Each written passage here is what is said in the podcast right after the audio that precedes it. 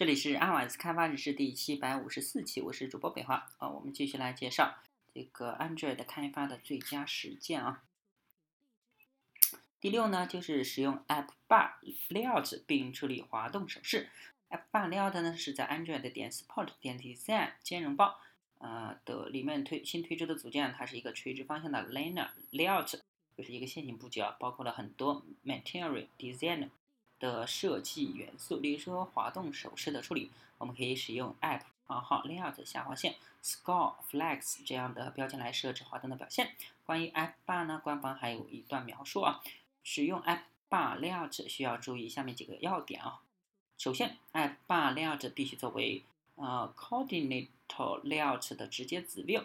其次，在 App Bar Layout 里面必须包含一个 Toolbar。第三，最后呢，在呃，Coordinator Layout 里面可以添加那些可以滑动的组件，比如说 Recycle View，一个标准的布局文件呢，应该是这个样子的。嗯，我们需要注意啊，在 t o b a 里面设置的 Layout 下划线 Scroll Flex 会影响到滑动之后的显示效果。后面呢还有一个具体的解释啊。第七，使用 Search View 来实现搜索功能。关于在使用搜索的时候及时显示给用户的候选词。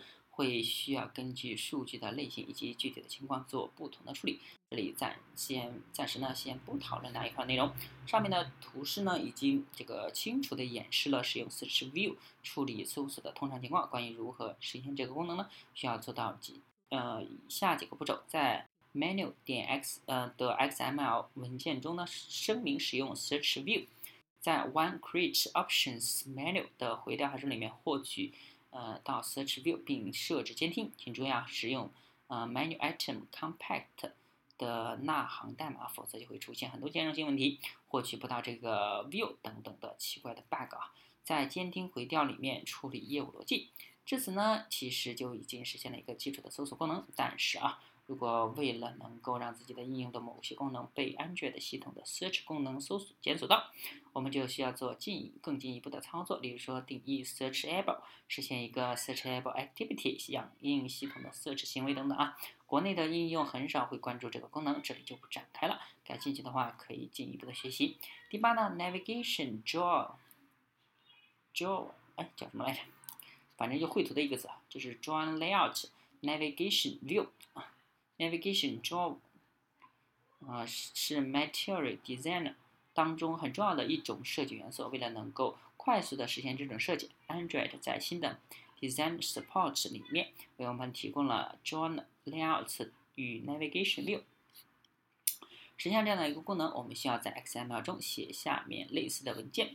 嗯，在 Navigation View 中有两个重要的标签啊，即 App 冒号 Head Layout 与 App 冒号 Menu 分别代表了拉出菜单的顶部布局与下面的菜单项列表。创建菜单项列表可以使用这个类似下面的 Menu Item 文件。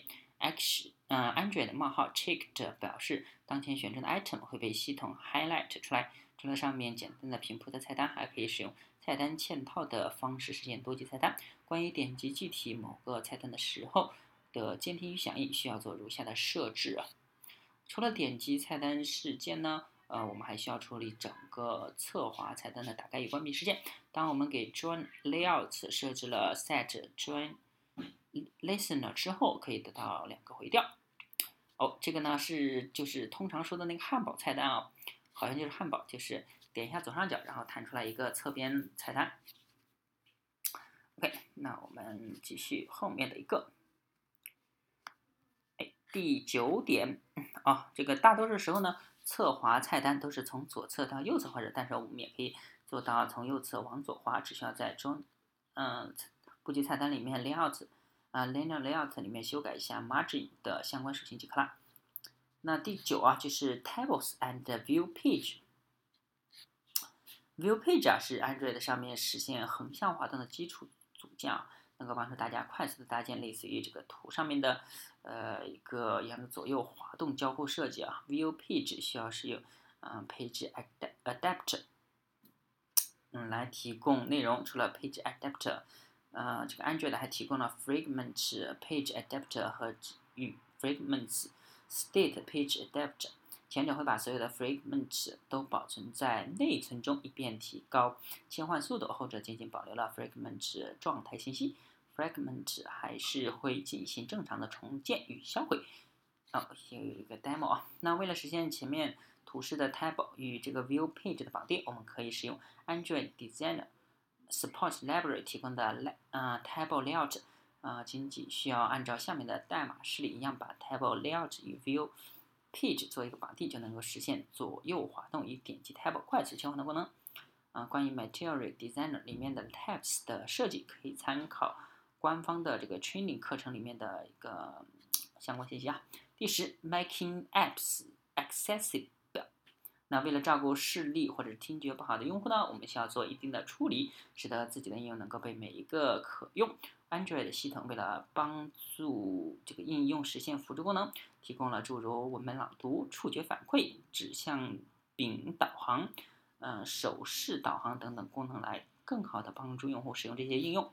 为了确保你的应用能够被 Android 系统提供的辅助功能正常应用，需要做以下三个步骤的检查。第一呢是 Content Description，哦，这个就是我们上一次那个 Image，它老是提示我们有一个警告，这个确保类似 Image View、Image Button、Checkbox 等组件都包含了 Content Description。啊，Focus Order，那确保给布局里面的关键元素增加了 Focus 的指示顺序，只有这样，辅助功能才能够。在导向指向导航的时候，帮助用户按照指定的顺序来聚焦界面元素。